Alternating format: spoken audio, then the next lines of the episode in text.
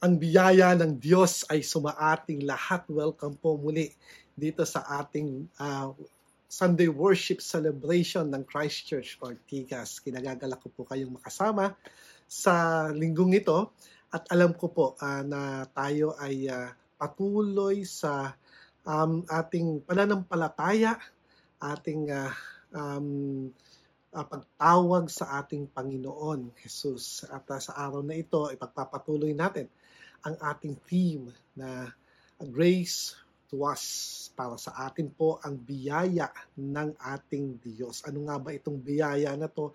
And uh, every week we continue to explain the grace of God for us.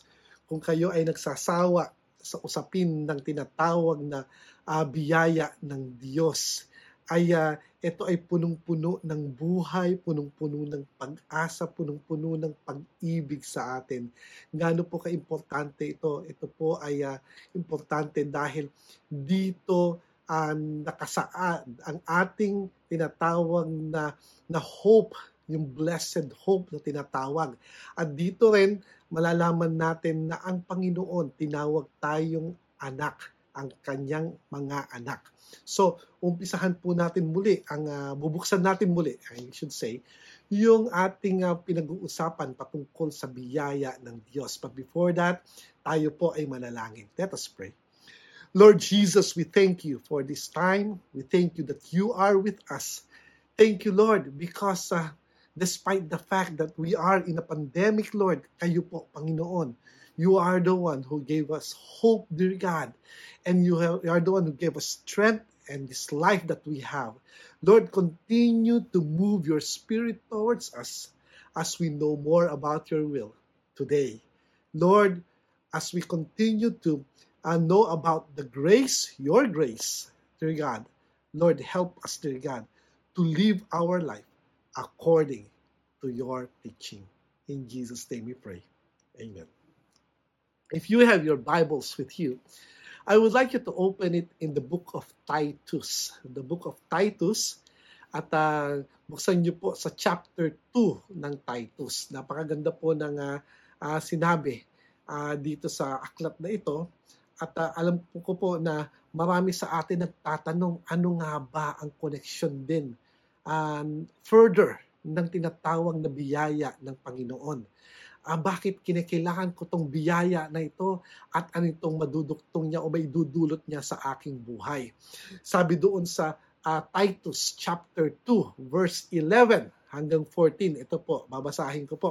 Sabi niya, For the grace of God has appeared that offers salvation to all people.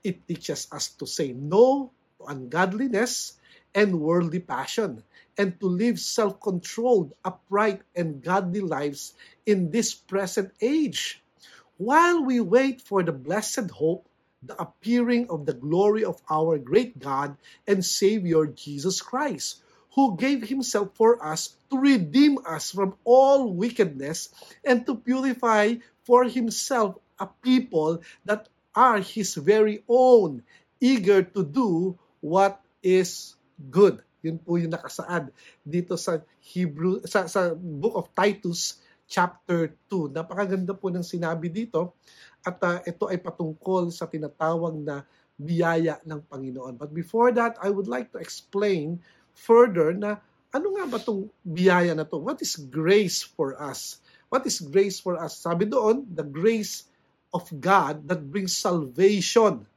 Ha? The grace of God that brings salvation. That is in Titus chapter 2 verse 11. So, which leads me to one point. Ano yung, yung point na yon? Ang grace ay galing sa Diyos. Di ba? Siya ay ang Diyos ng tinatawag na biyaya. Um, I'm sure that all people know about the grace of God, especially Christians, di ba? Alam niyo yung biyaya ng Diyos. Para doon sa mga uh, palaging naririnig yung grace, palaging naririnig natin sa hapagkainan. So, when we talk about grace, sabi nga natin sa mga uh, previous uh, um, sermon natin, ang sinasabi natin ay yung tinatawag na unmerited favor ng uh, Diyos sa atin. Unmerited kasi hindi natin deserve or undeserved favor. Hindi natin deserve pero ibinigay sa atin. Hindi natin deserve ang langit pero binigay sa atin.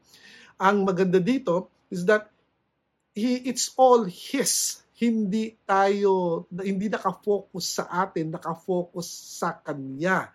That is the reality of this grace. It has a whole lot to do with God because He is the God of all grace and He is a gracious God. Uh, I want you to to uh, hear about uh, First Peter chapter five verses ten to eleven have to say, and the God of all grace who called you to his eternal glory in Christ after you have suffered a little while will himself restore you and make you strong, firm, and steadfast. To him be the power forever and ever. Amen. Our God is the God of all grace, and that's um, that deserve an amen. He is the God of all grace. Um, pag sinabi natin grace, it's favor. Uh, it's like you're asking for mercy. That's the favor of God. So He is the God of all grace. Lahat So, doon sa binasa natin, dahilan sa tinatawag na biyaya ng Diyos, ito ay galing sa Diyos. I think perhaps there are a great many people in the world who feel like they deserve every good thing they get in life. 'Di ba? Uh, kapag ka mayaman ka, deserve ko 'to eh. Ako yung gumawa nito eh. Ako yung ako yung uh, nagpakahirap dito. Actually, ako ako ako ako lahat ito kaya deserve ko 'to. Di ba? Parang uh, sounds familiar. But the truth, or in reality, every good gift comes from the grace of God. Not because we deserve them or we authored them. Babalik tayo sa tinatawag na inaalaw ng Panginoon kahit na yung kayamanan mo. And this is the sad truth. Because the ang ang sad truth is that marami lalong-lalo na doon sa mga nakakaangat, marami doon ang iniisip nila sa kanila lahat 'yon. Sila ang may akda nun. Sila ay deserve nila lahat 'yon. And I tell you this, frankly speaking, honestly, you don't deserve it. It's just given to you. Pero teka, pastor, pinaghirapan ko 'te Well, maybe. Pinaghirapan mo. Pero, naghirap ka ba doon sa hininga mo? Naghirap ka ba sa mga bagay na binibigay sa iyo ng Panginoon upang sa ganon makamit mo lahat ng bagay na iyan. Even the life you have right now The truth is that we don't deserve this life. We don't deserve to live because of our sin. And since we don't deserve it, we should be the one who is nailed on the cross. We don't deserve anything at all. And so, if you look at the things that you have, you can call it, well, I am just the one who managed it. The caretaker. Pinagkatiwala lamang sa atin kung ano ang meron tayo. Even the life that we have. So, if you think that you deserve all the things in this world, think again. Because that will give you into a lot of trouble. I think perhaps there are many great people in the world who feel like they deserve everything.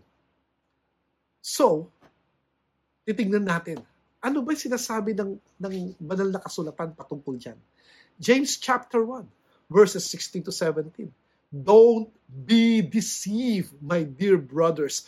Every good and perfect gift is from above coming down from the Father of the heavenly gifts, who does not change like shifting shadows. We shouldn't be deceived about our good gifts by saying we deserve them or by thinking we made them happen. Hindi. At nakakalungkot, maraming nag-iisip na ganun. Kaya kung lustayin na lang ang lahat ng mga bagay na meron sila, ganun na lamang. Alam mo kung bakit ang iniisip nila, pinaghirapan naman nila yon. Maybe pinaghirapan mo, pero hindi mo pinaghirapan ang iyong buhay, hindi mo pinaghirapan ang, ang, ang hininga mo, hindi mo pinaghirapan ang mga bagay na yan. So, you need to think again. Those are the blessing from God. So, in Titus chapter 2, talks about the grace of God. And it's very clear that the grace of God brings salvation. Diba? Sabi doon sa sa verse 11, For the grace of God that brings salvation has appeared to all men. It brings salvation nagbibigay ng kaligtasan sa atin ang biyaya ng Diyos. Wow! Anong ibig sabihin nun? Ang ibig sabihin nun, manampalataya ka kay Kristo Jesus at ikaw ay maliligtas dahil yun ay regalo ng Diyos sa iyo at sa akin. The grace of God brings salvation. Sabi natin, yes, it is available to all men, it has it has appeared to all men, but it's not automatic. Tandaan mo, it's a gift. Pagka nagbigay ka ng regalo, first, you don't deserve, the, the, the one, the recipient don't deserve the gift. It's free, and you need to accept it. Without accepting the gift, there's no gift. Di ba? So, The grace of God brings salvation. Salvation ang pinag-uusapan pagdating sa tinatawag na biyaya ng Diyos. Merong mga uma- umaaten sa church at naririnig yung tinatawag na, na, na, na grace ng Panginoon that if they want to to have that eternal life they need to accept Jesus Christ as their Lord and Savior. Yung iba iniisip nila, ayoko nga yan. Why? Kasi nag enjoy pa ako eh. Masaya ang aking kasalanan. The truth is that you, you have that choice. Even Moses have that choice. Hebrews 11, 24 to 25. By faith, Moses, when he grown up, he refuses to be known as the son of Pharaoh's daughter. He chose to be mistreated along with the people of God rather than to enjoy the pleasures of sin for a short time. Can you imagine? Even Moses, meron naman siyang choice eh. Even us, may choice tayo. That's why if we choose sin over the grace of God, we are choosing the law. And the curse of the law we chose, we will, it will bring, bring us to eternal condemnation. Iniisip natin, masaya pa naman ginagawa ko eh. I'm having a good time. Oh yes, you're having a good time. Even in the pandemic, you're having a good time. Marami kang pera eh. But think again. Ha? Saan galing ang mga yan? Dahil sa biyaya ng Diyos. Dahil sa biyaya ng Diyos. Alam nyo, nakakalungkot. Dahil kapag ka tayo ay uh, um, gagastos, lalong-lalo na sa mga hindi namang uh, importanteng bagay, mabilis tayo sa alas 4. You know why? Because we think that um, every time na gagastos tayo, nakikita, nakafocus sa atin. Di ba? Subalit kung titingnan mo, kapag ka pinag-usapan na ang mission, pinag-usapan na ang church, pinag-usapan na ang mga bagay na mas importante that you need to invest in eternity in the in in in the idea of eternity you need to invest in the mission uh, work of the Lord Jesus Christ. Ate ka muna pastor. It's not for me. Hindi para sa akin yan. Why? The truth is that kapag ka ginawa mo yon, iniisip mo, para saan ba yun? Wala namang connection sa akin yan. Yun ang akala mo. But the truth is that when you when you are um, a servant of the Lord Jesus at pati yung tinatawag na na meron ka, ibinibigay mo, dahil alam mo na ito ay pinagkatiwala lang sa akin at hindi sa akin ito. That is why I can give to the mission of the Lord Jesus Christ because ibinabalik ko lang. That's, that's, the, that's the word. Ibinabalik ko lang kung ano ang binigay sa akin. Alam mo ba, napakaraming Christian ang hirap magbigay ng kanilang uh, tithes at offering. Siguro, sabihin ng iba, hindi naman na ano yung eh. Well, maybe, kung ano yung, yung preference mo, kung preference mo yung Old Testament, then, then tithes, and sa New Testament, then buhay ang hinihingi. well, ang totoo niyan, kaya ang hirap-hirap ibigay dahil inangkin mo. That's a truth. That's a truth. And we are actually subject by the devil na sinasabi sa atin, binibigyan tayo ng tinatawag na fear at ng worry. And when we decide out of fear and worry, uh, we decide miserably. So, itong, itong um, uh, way na pagdi-decide, you can choose actually. Sometimes we say, ah, ayokong gawin to dahil dahil mahirap na. Baka mawalan ako. Hindi ko mawawalan. Wala ka naman talaga eh. In the first place, wala naman talaga.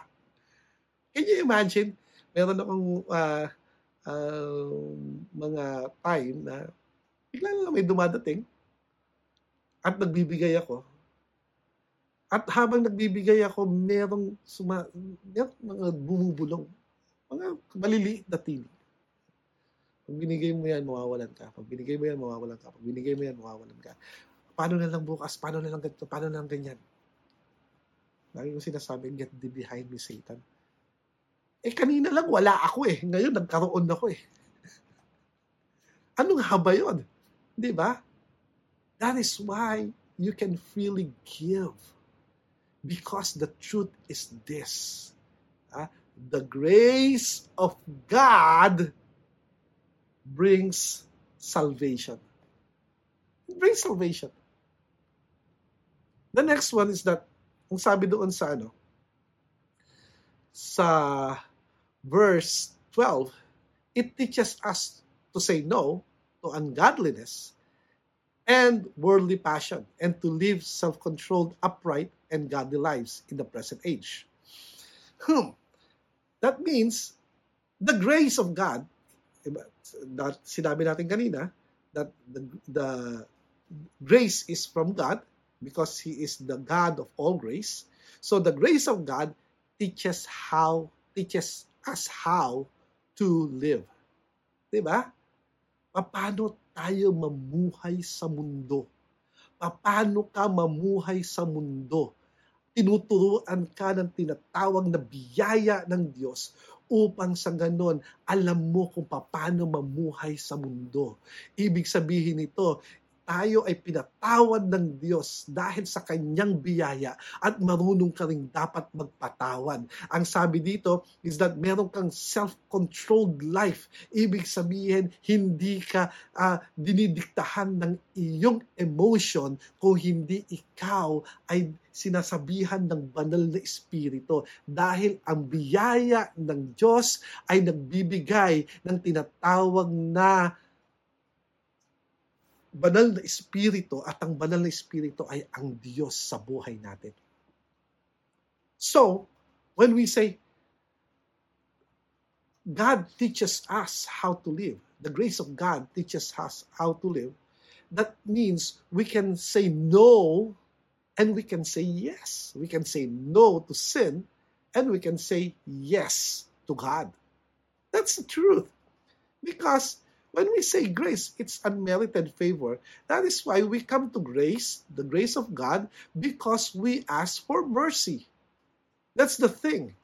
Since that we ask for mercy, that means we can actually come to Him ha, na pati yung ating mga kasalanan ay ibinibigay natin para sa Kanya.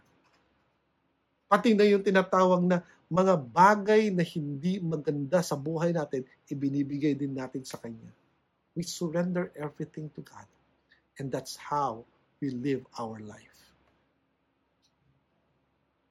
Last Wednesday, I talked about the the consequences or yung yung ating um, mararanasan expectation kapag ka tayo ay tumanggap kay Kristo kung paano kung uh, anong ano yung mga bagay na ating uh, makikita first thing na sinasabi natin doon we need to to understand that life with God is a life of, uh, governed by the Holy Spirit. So we have the Holy Spirit in us. And also, sabi ng, ng Panginoong Jesus, those who want to follow me shall deny himself and take up his cross daily and follow me. It leads us to a life of service, a life of suffering, a life of self-denial. Yun yung mga makikita natin eh when we talk about how to live. That's the grace of God. Minsan, nakakatakot, di ba? Pero ang totoo niyan, when we talk about suffering, when we talk about self-denial, we are talking about the presence of the Lord in us. And what a way to live if you have the one who gave life, the author of life in your life. What a way to live. Diba? That's the grace of God teaches us how to live because of the Holy Spirit. The Holy Spirit will enable us to live our life the best way possible, even in times of suffering. Baka iniisip natin yung best life now na, na iniisip natin eh lahat ay eh, maganda, feeling good. No, it's not. It's not. When I talk about following Christ, we are talking about self-denial, suffering, service. Itong mga ini-expect dapat natin. And so, kapag ka hindi natin pinag-usapan ng kasalanan, hindi natin mabibigyan ng tinatawag na na uh, value, yung tinatawag na biyaya ng Diyos. Ang totoo niyan, marami ngayon nag-iisip na bakit ginagamit ang word na sin? Napaka-hindi naman daw ng ano ng ng uh, word na yan. Hindi ba pwedeng uh, inhibition, error, mistake, yeah? Parang o kaya naman twist in our nature, yung mga ganun. Stop. Stop for a moment. Because the truth is that sin is sin. Si Dr. J. Wilbur Chapman sabi, sabi sa kanya, he's a Methodist preacher. Uh, sinabi sa kanya ito. So, ang sabi niya, teka muna, kumuha siya ng label ng ano, kumuha siya ng bote ng poison. Nakalagay poison, nakalagay yung bungo, tapos yung poison. Sige, di lagyan natin ito ng, ilagyan natin ng, ng etiketa to kasi ayaw niyo ng poison eh. Winter green, sabi niya. And he said, the more harmless the name, the more dangerous the poison will be. And that's a truth. The more harmless we call sin, the more harmless gawin nating parang wala lang, ito ay inhibition, ito ay error, the more dangerous the poison will be. It's more dangerous. That's why kapag ka pinag-usapan ang, ang grace, sabi natin, ay, may grace naman eh. Take note. Na, take note of this. It's all about, like, when, when Jesus Christ described the Pharisee and the tax collector, doon na nanalangin sila. Di ba naalala niyo yan? Sabi nung, nung Pariseo, Lord, salamat, hindi ako katulad nito, tax collector. Sabi ng tax collector, Lord, maawa po kayo sa akin ako'y makasalanan. so, when we talk about licensure to sin, etong, etong uh, Pharisee, eto'y ginagamit niya. Ah, meron naman grace eh. Okay lang. Gawin natin lahat. May grace naman. Meron very prideful ang puso. And it's all about the matter of the heart. Pag sinabi natin, uh, uh, hin- hiningi natin yung tinatawag na biyaya ng Panginoon. Ang ibig lang sabihin nun ay merong pagpapakumbaba ng ating mga puso at sinasabi natin na maawa ang Diyos sa atin. Hinihingi natin ang habag ng Diyos. Kaya, ang totoo niyan, hindi ka tinitingnan ng Panginoon ayon doon sa ginawa mo at hindi mo ginagawa. Tinitingnan ka ng Panginoon ayon sa iyong pananampalataya sa Kanya. So, it may be that one of our problems today is that we don't label sin as sin. We like to make it sound like uh, not so bad. It's cool. Yeah. Nangyayari na ngayon. Nangyayari na sa buong mundo. So, sabi doon sa, sa verse 12, It teaches us to say no to ungodliness and worldly passion and to live self-controlled, upright, and godly lives in the present age. Ibig sabihin nito na ikaw ay hindi na nagkakasala, subalit kinamumuhian mo ang iyong pagkakasala. That's the truth. Some things in life are sinful and scripture is clear about them and God says no to us about engaging in them. In Colossians chapter 3 verses 5 to 10 sabi, Put to death therefore whatever belongs to your earthly nature, sexual immorality, impurity, lust, evil desires and greed which is idolatry. Because of this, the wrath of God is coming. You used to walk in these ways in the life you once lived, but now you must also rid yourself of all such things as this anger, rage, malice, slander, and filthy language from your lips. Do not lie each each other to each other, since you have taken off your old self with its practices and have put on the new self which is being renewed in the knowledge of the image of its creator. You need to understand the scripture is full of do nots. And God clearly say, say no to certain things in life or to be the way of the world. What part of the word no do we not understand? Sadly, maraming mga tao ngayon, mga Kristiyano, iniisip nila na okay lang dahil ito nararamdaman ko, Lord, at ang nararamdaman ko parang tama. Eh di wow, parang tama talaga. Nakakalungkot. Nakakalungkot. Hindi nila nakita na yung parang tama sa feeling nila, dapat ang feeling nila masama na masama dahil nag, nagagawa pa rin nila ang mga bagay na yon. At kapag ka ganun ang approach mo sa Panginoon, take note of this. God will do something upang sa ganun, maiwasan mo ang mga bagay na yon o baguhin ka ng Diyos. That's the truth. Hindi ka naman talaga, wala kang kakayanan baguhin ang iyong sarili Amen ba doon?